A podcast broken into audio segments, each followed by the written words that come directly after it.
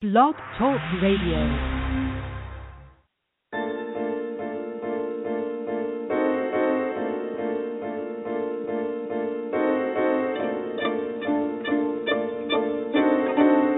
Good evening and blessings, and welcome to another installment of the Gist of Freedom Estate. This show is produced by acclaimed historian, educator, and author Leslie Gist, and serves as our weekly live online discussion to celebrate the African American experience by honoring all the people, past and present, black and white, who, with faith and focus, are preserving our rich history through literature, the arts, the skilled trades, and the humanities. We thank you for joining us tonight, and we'd love you to be a part of tonight's discussion by calling in with your comments or questions to 347 324 5552. Hello, this is Leslie, and you're listening to the Gist of Freedom. And today we have a very special show. We are simulcasting with um, Grandma Ellen out of New York, out of Brooklyn, East New York. Uh, she should be on the line. Uh, you can listen to her show and this broadcast at 90.5 in New York City. And I want to make sure is Grandma Ellen on the line? No. Okay. No, this we'll is not for- Grandma Ellen. Okay, we have a few callers on the line. And do we have my co-host on the line? Uh, is Mr. Zion Dakota on the line?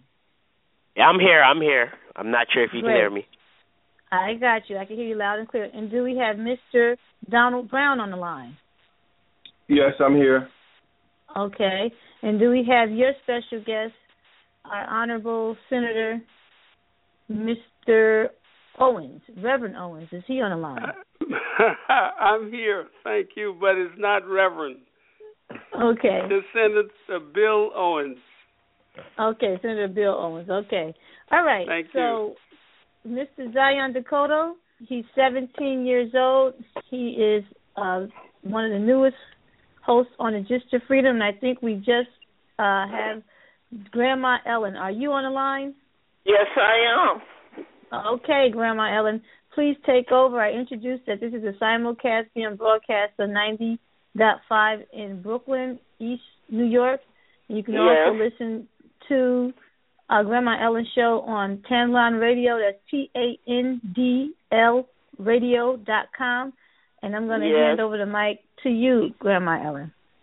Uh, yes, it's good to be here, and I'm glad to speak to everyone. And um, this is actually we have Tacky Talk from 12 to 2. So the troops are split up because we didn't know he was coming on. But hopefully we will have Nellie on. And um, I just had a email that one of my young men, you know, just lost his father, so I don't think he will, you know. That's the young man that lives on the campus of um of of um Fordham. So Okay. we're gonna make All right. something out of that, and we're gonna make up for him because he is just remarkable, and we want to send our love. And I did just send an email and I hope some of them got it, and I hope maybe um Delsa Bess would be on.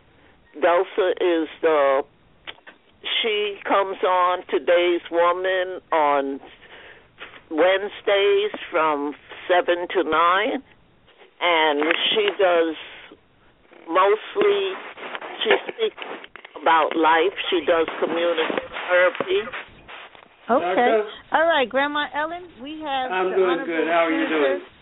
Bell, uh, we have the senator on the line, Huh? and we want to get him on. So, Zion, would Yeah. you do the introduction? Yes. What? Go ahead, Zion. I'm sorry. I'm coming. I'm coming. Bear with me. Bear with Okay. me. Uh huh. All right. Well, um, Oh, on the line here we have. I apologize. I'm coming. Bear Okay. with- Technology's acting up and everything. You know how Oh, it goes. You, you think it will still go out? No, we're so gonna, we're gonna, here we have um the honorable. Am I with Donald Brown? Yeah, this is he. And you have um Yes, Okay, and he's a goodwill I'm ambassador. the- He's a on the No, no, humanitarian. no. Donald we have Brown. Bill. Wait, wait, wait. We have Bill Owens. I'll call you uh, in a few minutes. Owens. okay. Okay. Okay. Bye. All right. Hello. We have Sen- Okay, Senator Owens, are you on the line? Yes, ma'am. How are you? Okay, great. It- Zion, it's this so is good to Senator hear your voice. Senator Thank Owens, you. hi, evening. Nice to speak to you. Hello. It's so good meeting all of you on this uh snowy day. Yes. Great. Thank you. I'm just uh following your lead. All right. So I'm not sure, Leslie, at your direction, if you want to jump into the discussion about um, Mr. George Edwin Taylor. Right, start off. Yes, well, um, we found an article um, from NPR, and it was discussing Mr. George Edwin Taylor. And in 1904, he's often forgotten. Um, he ran for president as the candidate for the National Negro Liberty Party, sometimes known as the National Liberty Party. So, although many people consider Shirley Chisholm, who ran for president back in 1972, as the first African American candidate to run for president. That was actually not true. It turns out George Edwin Taylor ran way earlier in the century before her, and we know that there were many other attempts at the presidency from people within our community, such as Jesse Jackson. And later on, we know President Obama, of course, a successful campaign. So, with Mr. George Edwin Taylor, he was born the son of a slave. He was a journalist by trade who lived in Iowa, and he gained distinction. And in 1904, 36 states sent representatives to the Liberty Party convention. And according to the New York Times, the party denounced the Democrats' disenfranchisement of black Americans, and it also questioned Theodore Roosevelt's fidelity to African Americans, and it stood for unqualified enforcement of the Constitution, such as reparations for slaves and independence for the Philippines. And one one thing that Leslie and I were discussing um, earlier before the broadcast is that Mr. Edwin Taylor did not receive too much of a formal education. He was a self-educated man, self-taught. We saw this in many other cases. I think George Washington Carver was also a self-taught man, in addition to Frederick Douglass. So we were saying. Um, in terms that not to denounce formal education, but it does not take formal education to um, drive a passion within you to, to, to advance yourself and advance your community. So we just wanted to lead a discussion on that, as in um, what do you know about Mr. Taylor or past presidential uh, candidacies by African Americans, and how come President Barack Obama's campaign was the most successful? So I just want to have some people jump in here. Hope I'm not throwing out too many questions. So if you want to just start off with one topic. Hello? I just have a question. Could you repeat the source? Um, NPR, National Public Radio. Okay, and you also referenced the New York Times article. You know the date of that? Yes, I'm seeing December 3rd, 2015. Okay. Uh. So, uh, my question was um, does anyone have has anyone here ever heard of um, Mr. Edwin Taylor before? I've not Actually, so- I have not. So we learn something new every day. He was a Yes, self-taught we man, a journalist by trade, and he worked with the National Negro Liberty Party, also known as the National Liberty Party, and he was was making an attempt for the presidency of the United States. Now he didn't receive too many votes, and he's not well known. And many people always assume that Shirley Chisholm, back in 1972, was the first to have run for president. So was that party he ran on, my brother? Was that uh, a, a black party? Yes, um, it had a lot of African American support toward the party. Okay, so it really was the first black political party organized in this country in a structured way. What you're saying? Yes, and yeah, you can look it up now as we speak to just throw in some more information into this, and I'll also try and do that as we're on as we're on here. Uh, this is great information unfolding. I'm grateful for you sharing this. Mm-hmm, and mm-hmm. and uh, I understand you're 17, so you 16. You, you, how old? 16. 16. Oh, that's that's great, my brother. I commend you for that and your interest in the history. I, so I, I think commend you as well. we're talking about first, and I'm going to just, you know, I'm sure the senator can weave into it. I don't know what the time is. I'd just like to say, and that, and this is the first time we're hearing of this brother being the first uh, presidential nominee from a major party. Uh, go back to 19, 1904. I'm Yeah. going to fast forward that to Senator Owens being the first uh, African American to be elected as state senator in the Commonwealth of Massachusetts, and bring him on and let him share that first history and weave it into maybe the first we talked about and and, and, and current reality. To your point of Barack Obama and what that all means. So, How about that? Senator Owens wanted to welcome you. I wanted you to just jump into the conversation and, and go off some of the prompts that uh, our previous guest just stated. Well, uh, let me say thank you very much for allowing me to be on, and Donald Brown, I thank you very much for inviting me and letting me know about this program. I am pleased, but I, I do want to say that um, I grew up in Alabama.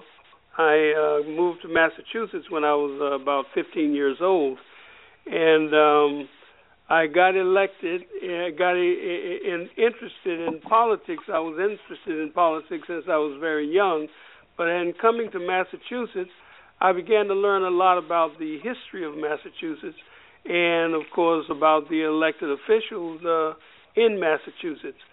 Um, Massachusetts, as you are probably aware, was one of the leaders in the slave trade, uh, but they also, to their credit, were the first to exit from the slave trade.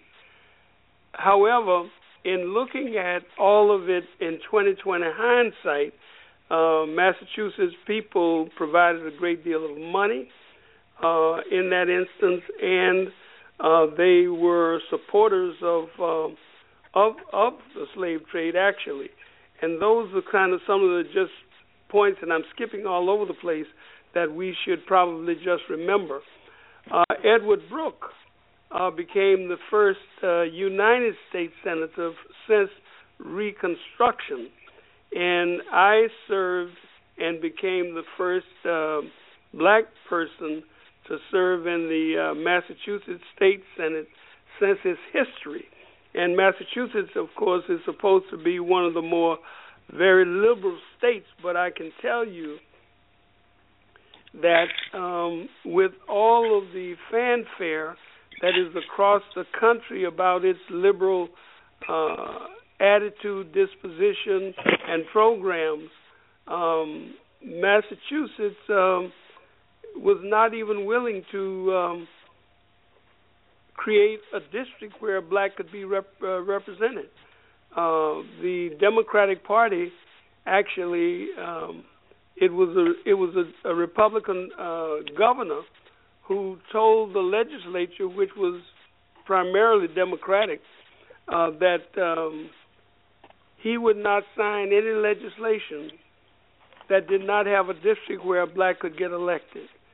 And he went on to say that um, if you do this, and I'm going to veto it, and if you have enough votes to override my veto, uh, he would take it further.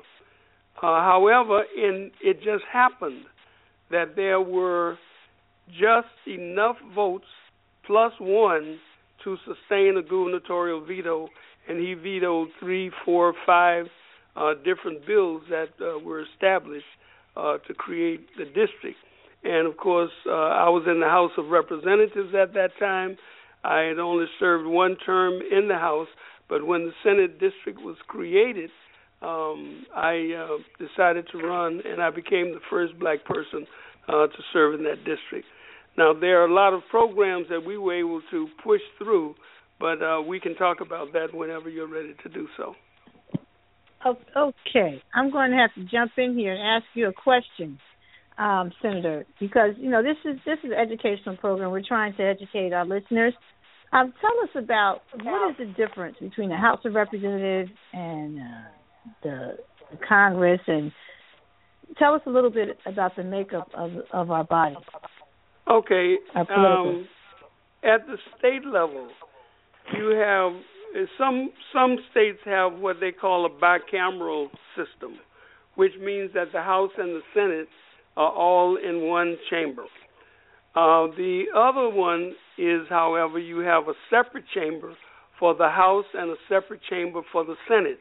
And in order for legislation to become law, you have to get uh, a majority support from both branches of that uh, government, whether it's the House of Representatives or the Senate. In Massachusetts, we have a um, a, a separate House and a separate Senate chamber.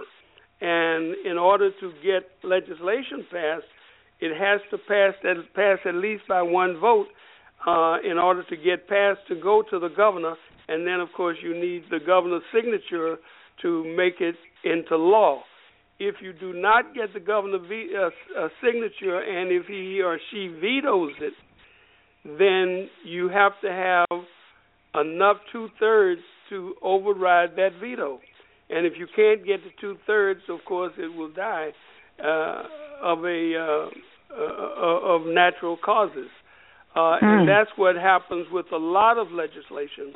However, uh, what we have found in the um, legislature uh, since President Obama has been uh, president, uh, very few pieces of legislation have been passed between bo- uh, between both branches, the House and the Senate, and that he would sign and ultimately become law. What we've been able to see, though, is the um, the, the president using the authority of the presidency to um, push not legislation, but because of the presidential authority and administrative ability, he's been able to push some pieces of law that become law only because after being challenged it is approved to be uh, legal by the uh, Supreme Court. So once we uh, look at the legislature, the court system, and the administration, we should have all three uh, branches of government uh, in in in our grasp. And we, as a people of uh, African descent, uh, generally have not been able to get a majority. But in the South, we were we have districts that are majority, and they have uh, been able to elect a few people in different states across the country. But as I mentioned to you, Massachusetts is one of those that um, we did not have uh, that many black people in Massachusetts, and it was very difficult to create a district where uh, blacks were contiguous. Because what they did is they would take maybe a third or a fourth of the people out of a district that could be contiguous to a black community, put it in a white district, and then take right around that and gerrymander and take Mhm. a percentage from Mhm. another district so that we would never be able to have uh, the number The of votes that a majority that we needed in order to elect our own representation. And now let's go uh, back to the uh, uh, Senator Owens. Let's go back to the history. And before I ask this question and hand it back over to Donald Brown and Zion, I want to let the listeners know that I do see you on the line seven one eight four nine five seven one eight nine three eight three four seven two two eight and six four six five nine three. We're going to get to you within the next five minutes. But before we do that, Zion and Donald, we always hear the term that the three fifth clause stated that we were less than humans. We're only three fifths of a person. Could you explain the balance of power and why the three fifth clause, as Frederick Douglass would say, was one of the most powerful anti slavery clauses? Senator? uh, Dan, are you talking to me or Donald? Yes. Yes, Senator, okay. I'm talking to you. Uh, well, first of all, um, the three fifths clause is there is no guarantee that I'm aware of in the Constitution that guarantees that we have the right to vote. Mm. But if you have three fifths of a person, that person can be denied the right to vote because you are not a whole person. And that's what the um, legislature and the government did when they made they they put in there that we were three fifths of a person. So, Mhm. but after Lyndon Johnson came to power, and the Voting Rights Bill was put in place, that gave legal authority to make sure that every person would have the right to vote, regardless of the age, the color, and of course within a certain age group. Okay. All right. Um, Zion or Donald, do you want to jump in?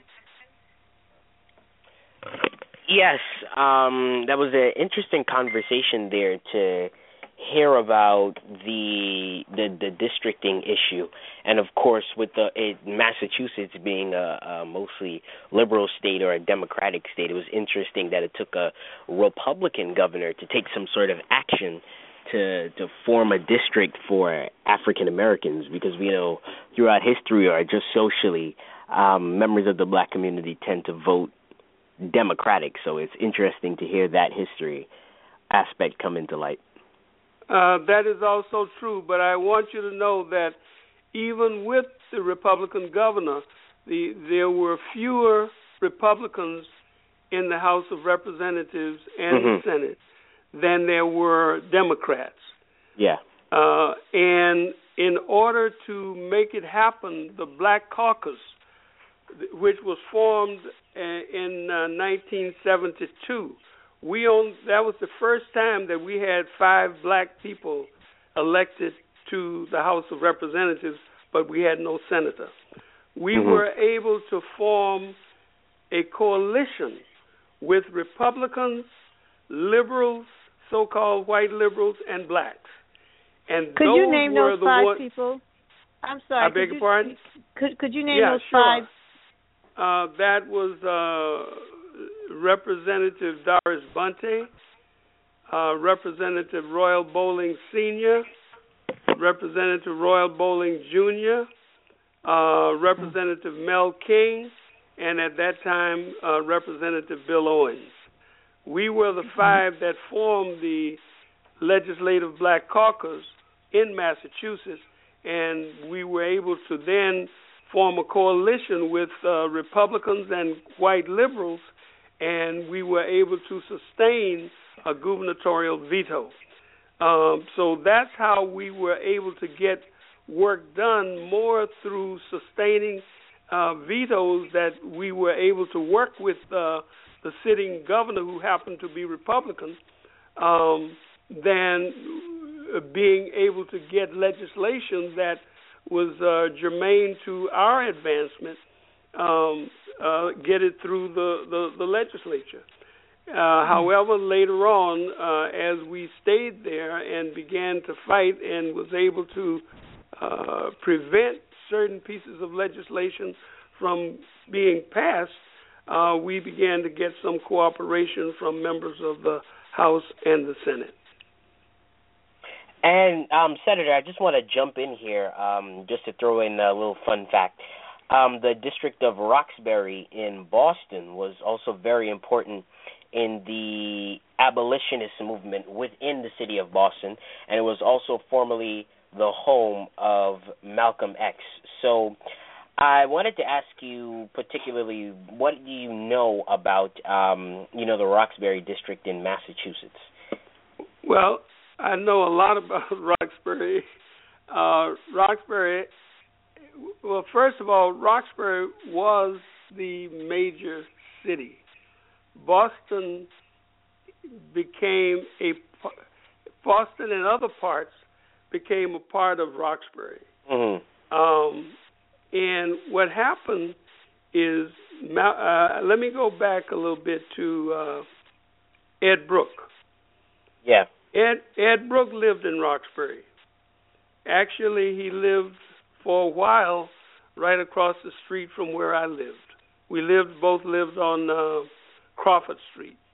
Mm-hmm. Um, and of course, when he got elected, I think he moved to the Newton area uh, with his family. Uh, but he had been very active in the Roxbury community, and he was a Republican. Uh, and as you probably recall, uh, most black people during the early periods were Republicans because yeah. it was seemingly the Republicans that uh, made the difference, include starting with Lincoln, uh, who made a big difference in our lives. So that was very significant. Uh, later, we began to um, gravitate to the Democratic Party because yeah, I was Democrats just about to ask you about that. Yeah, because the Democrats seemed to have been more sensitive. There was a big transition that went on, and so the Republicans became more conservative, the Democrats became more uh, progressive and liberal, and uh, therefore we were uh, we began to make that move forward.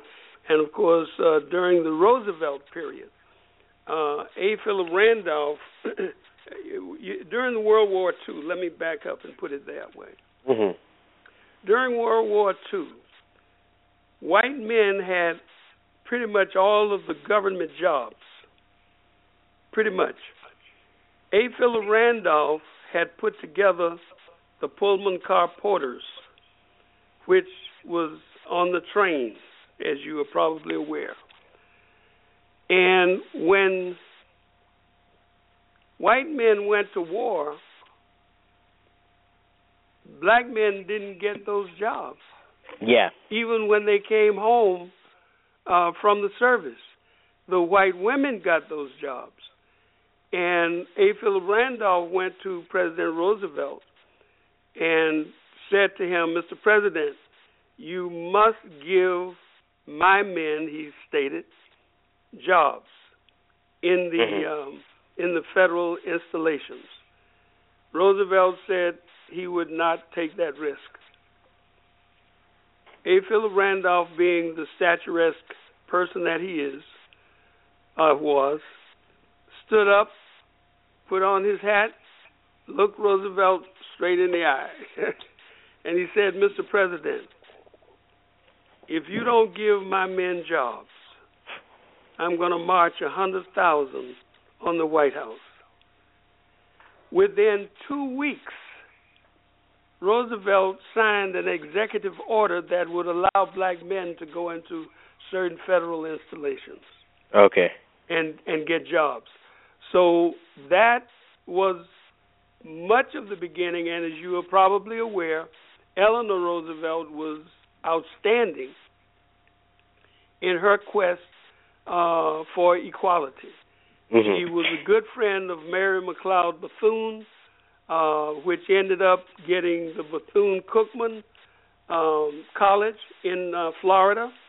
Uh, she uh, was instrumental in assisting uh, black men in the uh, Tuskegee um, airmen uh, getting going. In fact, no, when she decided she was going up in a flight with them, I mean, the rest of Congress and others really got angry with her, but uh-huh. she did it anyway, and therefore that put more attention on the black airmen, and they became one of the greatest assets uh, to the American vis- victory uh, during that period. And Senator, not to cut you off here, but um, I wanted to thank you for that uh, wonderful story, and it was good to hear the the little back history with Eleanor Roosevelt and um, how African Americans sort of transition. It was interesting to learn from voting Republican to Democratic. Now, before we move into the portion of the program where we take calls, because I know um, we see the callers on the line, as Ms. just said earlier on, and we're going to come to you all. I wanted to know if Mr. Donald Brown was on the line. Do you have anything to add? Donald Brown on the line? You Donald might have lost you, or you might have lost him. I'm not sure. Yeah, it seems uh, so. I'm in Um, Boston. Donald is in New York. So before we move into the the portion of the program where we take calls, I just wanted to ask you what bill um, in your career as a senator are were you the most proud of? Should I say? I happened among I I many many pieces of legislation and was gave, able to get a number of pieces of legislation through. But you asked me about the one that I was most proud of. I did not get it through. It is still not law in any state in the United States. But I am most proud of being the first black person or the first legislator to since Reconstruction Mm-hmm. to present a bill calling for reparations. That is my pride and joy. And, And, while um, while it has not become law anywhere uh-huh. in the country, it is still floating around and I was able to form many coalitions around the world actually around the issue of reparations, including uh, uh, Nigeria and several other uh, African nations uh, who are willing and ready to fight for reparations, also with the Caribbeans. Because uh, when I was in Nigeria uh, with Chief MKO Abiola around the issue of reparations, there was a, a gentleman from Jamaica there, Dudley Thompson, who Mhm. was part of the strategy that we had used to go to the World Court on the issue of reparations. However, Abiola, Chief Abiola, who and you should write him and look him up, is one of the great men of our time. Abiola ran for president of Nigeria and won.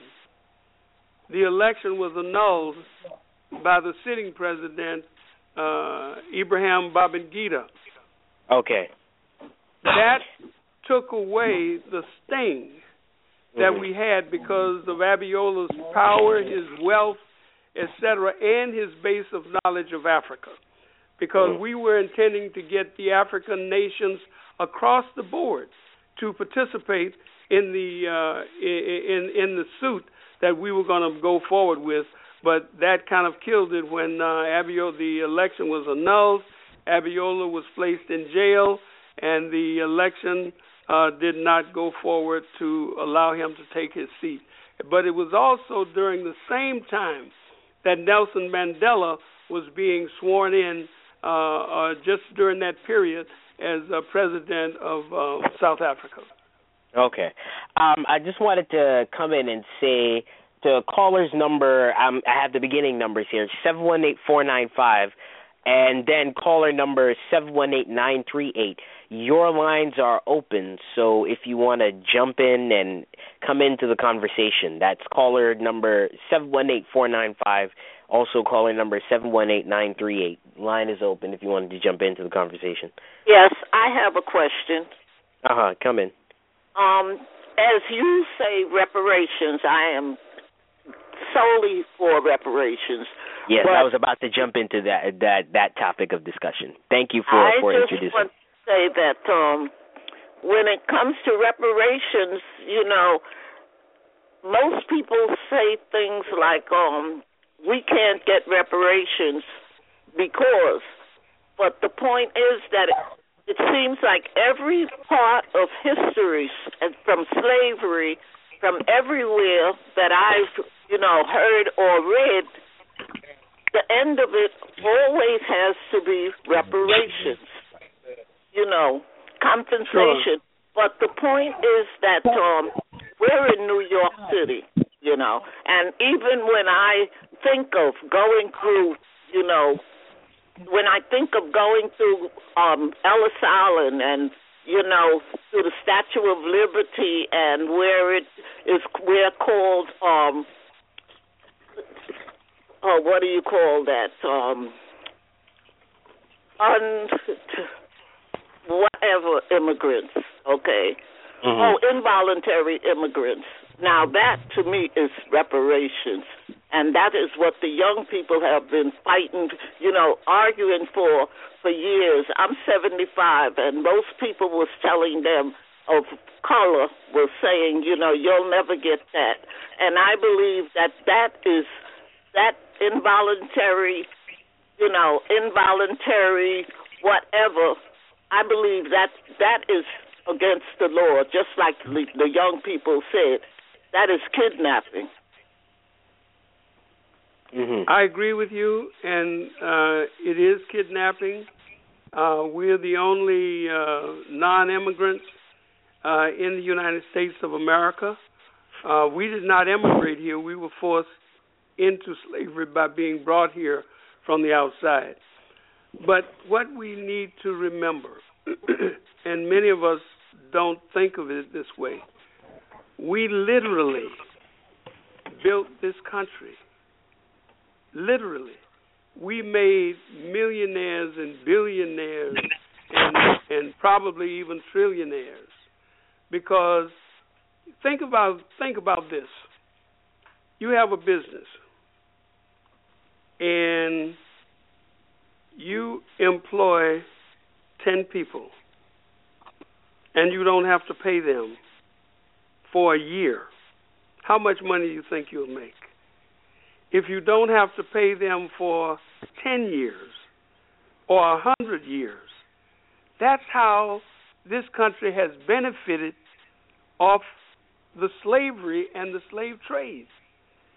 In addition to that, depending on whether it's Lerone Bennett or some other writer,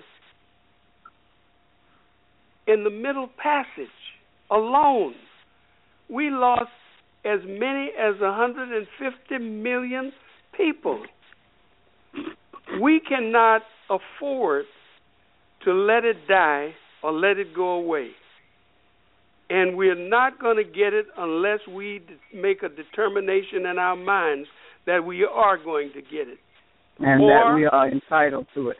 Um, And before we- the the conversation continues here, I just want to um, urge like any of the callers on the line to turn down the computers or any nearby technology down because we want to avoid feedback on the line as we come into the conversation. And I also want to let uh, caller whose number begins in six four six six four six that uh, you are on the line as well. You're open to come into the conversation. So, um, well, now that let's jump back into the reparations conversation. And um, you know, some people say when it comes to reparations, it's not going to help anything, and we, we we shouldn't be waiting to be handed something by them. And others say, I mean, it's not even about whether or not reparations is going to to fix a lot of the issues. It's more about the principle of it. Because if you're going to award other groups such as Native Americans who have endured your blunt of trauma, um, their reparations in a sort, then why haven't we been awarded anything? The principle of it. So I wanted to to get your take on why do you think, you know, um, what what what is reparations mostly an issue of, and what do you think the result of uh, reparations is going to be? Because I know that this has been a, an ongoing conversation for a long time. Well, If I and- if I may, Yeah. hmm I don't think that we should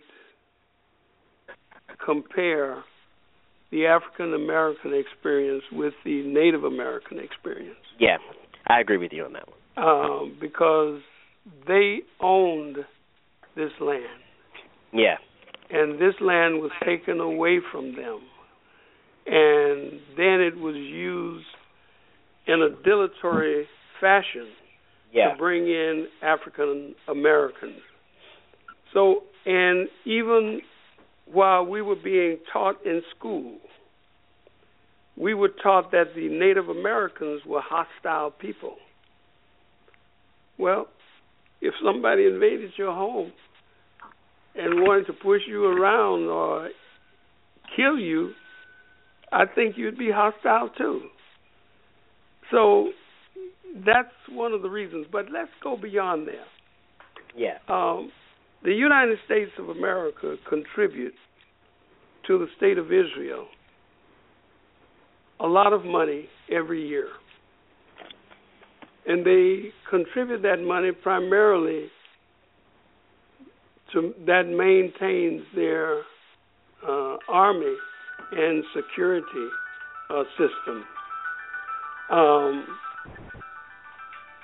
in the creation of the state of Israel, yeah, the U.S. gave I forget the exact number right now, but well over a billion dollars just for the immediate uh, creation of the state of Israel. And I'm saying a billion; it might have been two or three billion. Uh, and there, and they paid reparations to Jews who, for whatever reason, had been displaced by Hitler. And their relations I, with Israel has cost them a lot in the future. It has cost a lot of money. But I, I would also say that here we are, and that's not to diminish the Jews. However, we have not used the money that we give to the state of Israel to create some levity and parity over in uh, Palestine. We may, may disagree over some of this, but if you have a Palestinian state right next to Israel, then they both should have some equality among themselves. That's only reasonable. But if one is dominant and being supported by yours and my taxes, to me that's not reasonable and yeah. should not be occurring the way that it is. We have the United States has paid uh, reparations to Japan.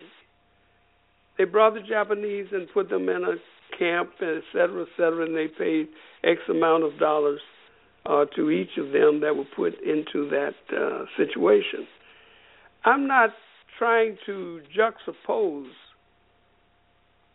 what the U.S. has done with other people and other nations, but in actuality, it is about us. It's about us. It's about not just the United States, but the world.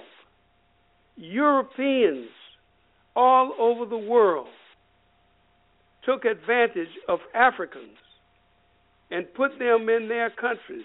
And that's why, look at you. They ended up killing Gaddafi. Some people thought Gaddafi.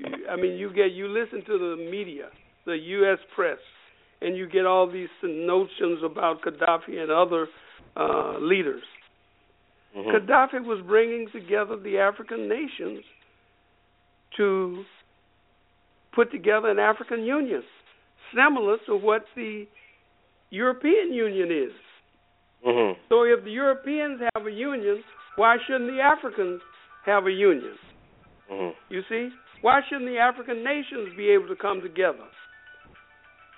And I will tell you in my mind, more than any other reason, it was to keep the African nations separated. That's why the invasion, and of course to take over the oil and all of the other benefits. Mm-hmm. And as I speak to you, I was supposed to be in Nigeria. Yeah. Speaking to the advancement of uh, of, of um, democracy in Nigeria, and, and I really wanted to do that. But I and I wanted to a, jump in and um sorry to, ahead. to cut you off there. Um well I had two more topics that I wanted to get to within the context of reparation and and oh, that is do. the situation in Flint, Michigan. We know the whole issue with um, water water supply being tainted, I believe. And um, so I wanted to ask you: Is that a if you're familiar with that situation? Is that a is that within itself a case of reparations? Uh, let me just say, if there's someone else who would like to speak to that, I'd be very happy to acquiesce uh, because I know there are a number of people on the line. Yeah. Uh, so I want to give someone else an opportunity to speak as well. Anybody else there, jump into the conversation. Gist of Freedom, and we're we're we're trying to get all our ideas out there. It's educational programming, and we want to spread the word. So if there's anybody else on the line, could you please jump into the conversation? Feel free. So it, anyway, uh, the so they come in. that, I'll go back to you and ask you about the situation in Flint. Okay, uh, the situation in Flint, as far as I'm concerned, was um, a predatory uh, assault on poor people, black or white. There's still poor people who don't have many alternatives and may not have any alternatives. Uh, should there be reparations? Absolutely. In my mind, should the governor be gone? Absolutely. Uh, should the people there be? Um, there are health issues involved here, many yeah. health issues, and some of these young people may not begin to manifest some of the health issues that exist uh, for years to come. But the state should be responsible for taking care of their health.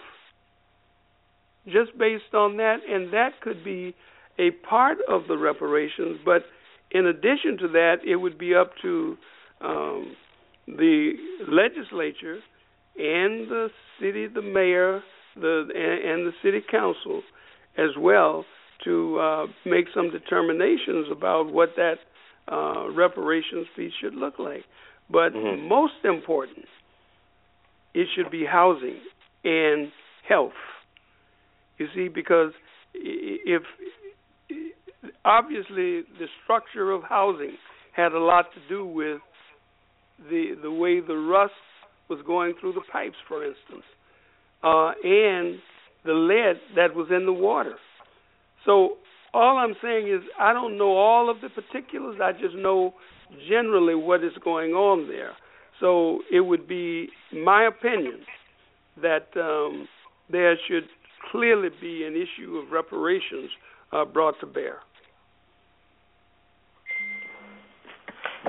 well, thank you for your input on that um, topic because I know Flint has been a large uh, subject within the media for the past couple of days, and um, now um, I'm getting a, a word here. Now I don't know if you're familiar with this in light of the Tuskegee syphilis experiment. Um, are you familiar with that?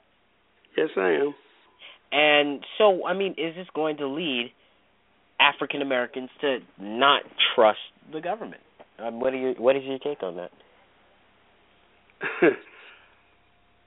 I think that uh, in large measure, African Americans don't trust the government mm-hmm. um, because the government generally does not seem to take into account the needs of uh, African people. Uh, for instance, let's look at job opportunities. Mm-hmm. Um, in Massachusetts, there was never a summer jobs program just for students who were going to school.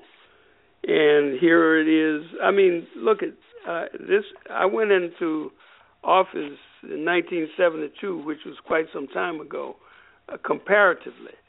But all these years, there was never a jobs program for young people in Massachusetts. But if you had your family had their own business or they were a part of a corporate structure, all the white kids got jobs. black kids didn't get them. So we did get through a youth summer jobs program while kids were out of school. Uh, and I think that kind of thing is significant, but it is it doesn't it has a value, but it's not a cure all.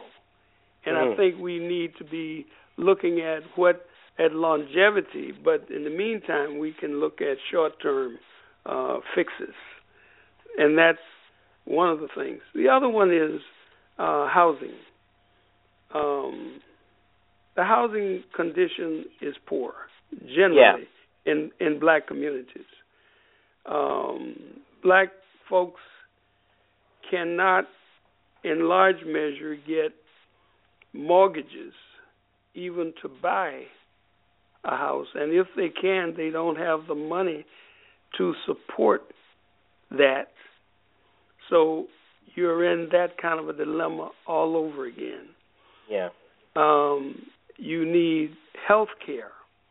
Health care is most significantly, and I I will just tell you this: I lived in Nigeria for a couple of years, and when I came back, I was very ill, including having malaria, and I ended up having what is called a Whipple surgery, which is part of my stomach, part of my intestines, part of my half of my pancreas, and my gallbladder are gone.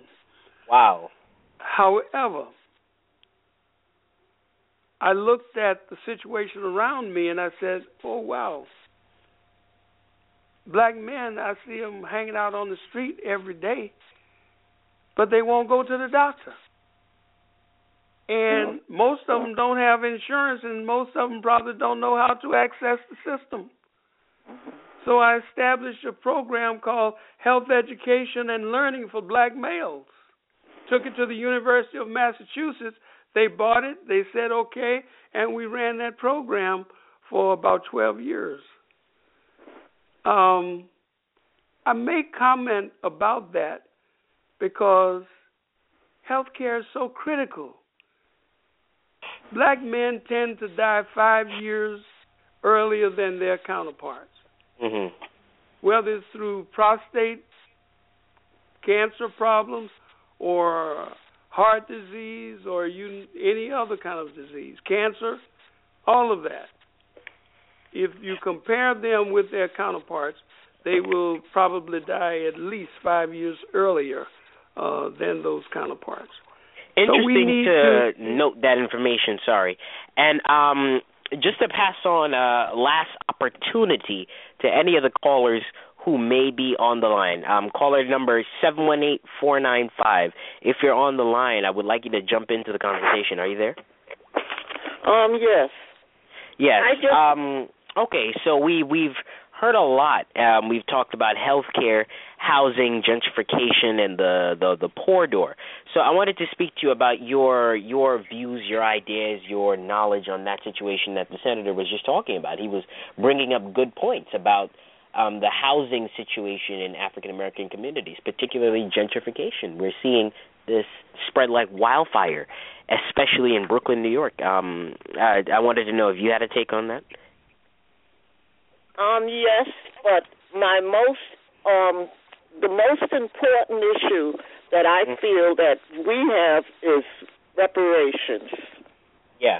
Because as I'm just blessed to um we're volunteers but we're blessed to work with um Dr. Claude Alexander and Dr. DeGruy and Dr. Leonard Jeffries, people like that that tell us to continue to you know, air these tapes for people, you know, on the station, especially in East New York, places like that. And when we put these out, people, you know, they call and say things like, I didn't know that. And I have to say, I didn't know that. We really don't know our history, especially as he tells us about secrets and lies and about reparations being something that we should have our own banks, our own education, and our own banks would be a place where our own young people can borrow money to start their own businesses and you know things like that. I, so I especially in light of the the the syphilis um, conspiracy that we were speaking about earlier, and um, the situation in Flint, Michigan. Um, you know, the call for distrust of the government grows there, and the call for reparations grows wider as we see issues like this. So, I mean, this is a, a topic that has been going on in the past and is still relevant today. Okay. Hello. Wanted so um yeah continue what um the points that you were bringing across on on those topics such as um reparations, housing, gentrification. Please jump in. Okay, let me then uh, go go back a little bit. Um, education should be free. Mm. President Obama has said he wants education to be free through community colleges. And I think that's extremely important because it gives us an opportunity for several in several ways. One, to learn how to do research. Two, to learn and uh, so get involved in the areas of socialization. And three, to learn uh, how to adjust and how to uh, prepare ourselves for whatever job opportunities that we want to participate going forward. Uh, those are all of the things that we need as a people. We need a strong educational base and a strong educational background. I grew up in Alabama. I had the best teachers in the whole wide world. And I'll tell you, it was done out of love. The teachers loved us. Mm-hmm. Then I came to Boston. I was 15 years old. I didn't have a single black teacher. I had all white teachers, and I didn't know what the hell they were talking about half of the time. To be honest with you, I got here. I finished the 10th grade in Alabama. I had all black teachers. Had a black administrator and I got here no black teacher, no black counselor, no black administrator, and I was kind of lost for a period of time. Yeah. But because of my skills at adjustment, I was able to adjust and uh, go forward from there. But education, we can't allow our school system to be used as a learning ground for young white teachers who want to come in and learn how to teach. You see? And then once they learn how to teach, they go back to where their people are and begin the teaching process. But I didn't even know that happens. was a practice. You learn something new I, every I beg your pardon? I said I didn't even know that was a practice. You learn something new every day. It happens all the time. Mm-hmm. Did mm-hmm. any of you read uh, the book by Jonathan Kozol called Death at an Early Age? No. No. Okay. But um uh give us the name again one more time so we can write it down. Death at an Early Age by Jonathan Kozol. Now, if you could rewrite history as far as the civil rights movement and uh, Brown versus Board of Education, and hearing what you just said, what would you do differently? I don't. I hadn't thought about that, but I don't know that I would do a great deal differently. Uh, but I, I would not. I would be careful about integrating the school, so called. Um, Right. If we had any measure, because we don't have any measure of control in most of those instances.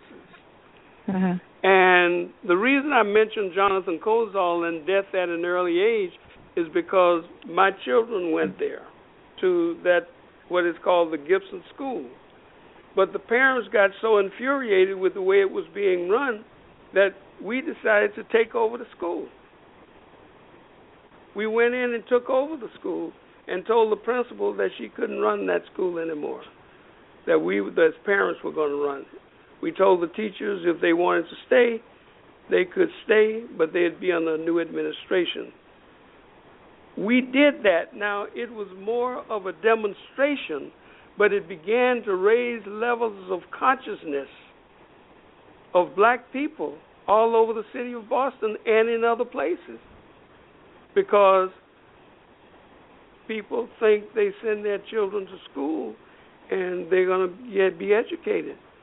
But uh, if you remember the so-called uh, desegregation in Boston, it was horrendous. It was horrendous. The mayor of the city was supposed to be a liberal guy, but he allowed the Roar people or the conservatives to have meetings on Beacon Street in a publicly owned facility. But when we decided to have a march down Boylston Street, he said no, because the business community didn't want that, that to happen. That was basically the reason. But when confronted, and he said, the police out there with horses and everything said, You're not going down Boylston Street. The people said, Bill, what do we do? I said, We're going down Boylston Street at any cost. Then they rode what horses year did up this into take, the crowd. Uh, Senator, what yes. year did this take place? Uh, when you took over the school? 19, uh, oh, that was in 68. We took over oh, the school. 68. The, the Gibson School in 68. We took it over. But the demo- wow. demonstration that I was talking about took place in 74. Mm-hmm. You see? So it right. is an everlasting problem that we face. But but anyway, the long and the short of it, they ran horses up into the crowd, and later on, I just said, John Boone was the commissioner of corrections here. I said, John Boone, take the women and children down Boylston Street and all black men who want to stand here with me, because we're going down Boylston Street at any cost. Well, when they took wow. the women and children down, and the police knew they were confronted with angry black men, they let us go walk down Boylston Street. Wow. Okay. You this history is so powerful. Two questions. Are you familiar with David Walker from the slave era? I just a little bit, yes. And okay, then I'll we'll skip that question. reminded. Okay, um, he was he was like a Malcolm X of the era. He wrote a pamphlet stating that black men need to take up arms, and you know Boston at the time was a free free um, state, and he wrote a pamphlet and he ended up missing, and but he used the navy, the um, the uh, the ships to to ship all of his pamphlets all over the South, and he Uh-huh. encouraged uh, slave revolts. So he's one of the baddest men of the era, and of course, um, he ended up missing, and nobody knows what happened to him. But the other and um, question I was both of you, you uh, before not to cut you off, before um, we continue the conversation, I'd just like to say um, it was interesting talking to you both. It was an educational programming, and it was really an hour of um, stimulating discussion when it comes to what's happening in our community and what has happened. And I would like to thank you, Senator, for uh, taking the time to to talk to us here on the Gist of Freedom. But uh, that's my hour of the program, and uh, it's my second week, and I'm just uh, getting into the gears of things. But it's seeming to go well so far, and I want to turn it over to you, Miss Leslie Gist, and continue the conversation. It's going well. Thank, thank you so much, Zion. I appreciate you jumping in, and I can't wait to have you back on next week. But um, I can't we're wait to be get back. This, great. One last question, Senator.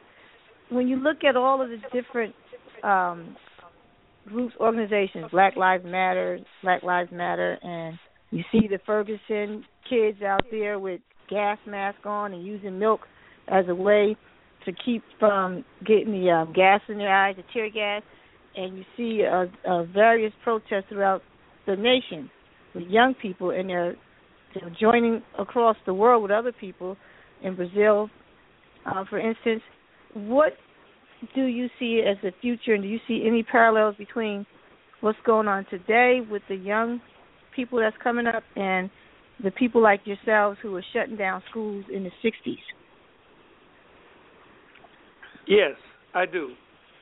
Um, if well, let me put it this way: our survival and our success going forward really lies with young people.